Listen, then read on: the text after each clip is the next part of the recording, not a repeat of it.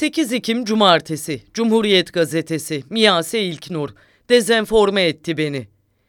Meclise dezenformasyonla mücadele yasası geldi diye ne de sevinmiştik. Hele içeriğini duyunca mutluluktan dört köşe olduk yani.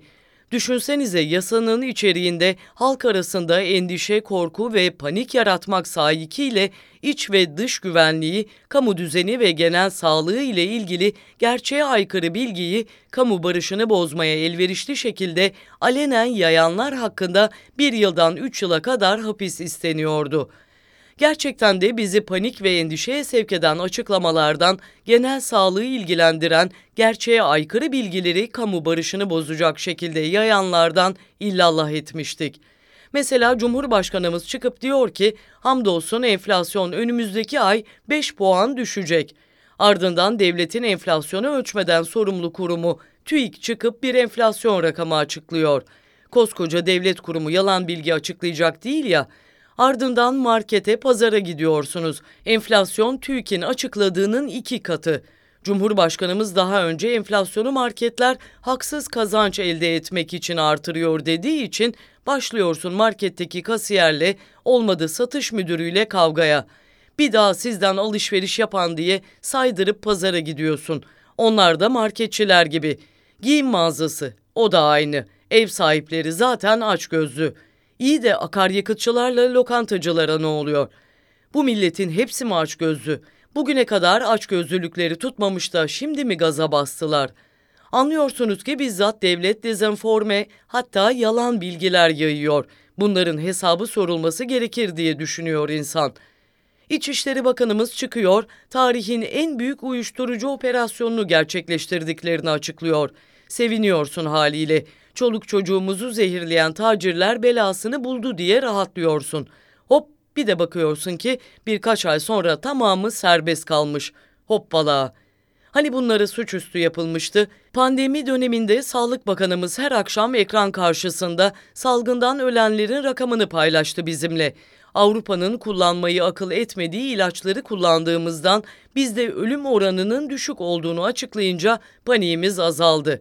Ama çevremizde sapır sapır insanlar ölüyordu. Müezzinler sela vermekten yoruldu. TTB de her akşam bakanlığın açıklamasına yalan, rakamları saklıyorlar dediğinde hadi oradan siz devletten iyi mi bileceksiniz deyip inanmadık. Ama ne zamanki bir yakınımızı Covid'den kaybettiğimizde ölüm raporunda normal ölüm kaydını gördük kafamıza dank etti. Meğer TTB yani Türk Tabipleri Birliği doğru bakanlık yalan söylüyormuş.'' Teröristlerin ayakkabı numarasına kadar devletin bildiğini açıkladı asayişten sorumlu bakan.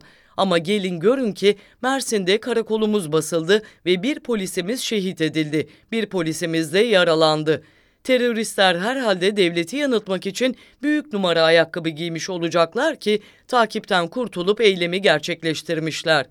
Sayın Bakanımız Mersin'deki karakol baskınını gerçekleştirenlerin CHP ile iltisaklı olduğunu ima etti. Cumhurbaşkanımız da CHP milli güvenlik sorunudur deyince evdeki herkese kuşkuyla bakar oldum. Alın annemi mesela öldürsen CHP'den başka partiye oy atmaz. Düşünsenize evin içinde terör örgütüyle iltisaklı ve milli güvenliğimizi tehdit eden biriyle yaşıyorum.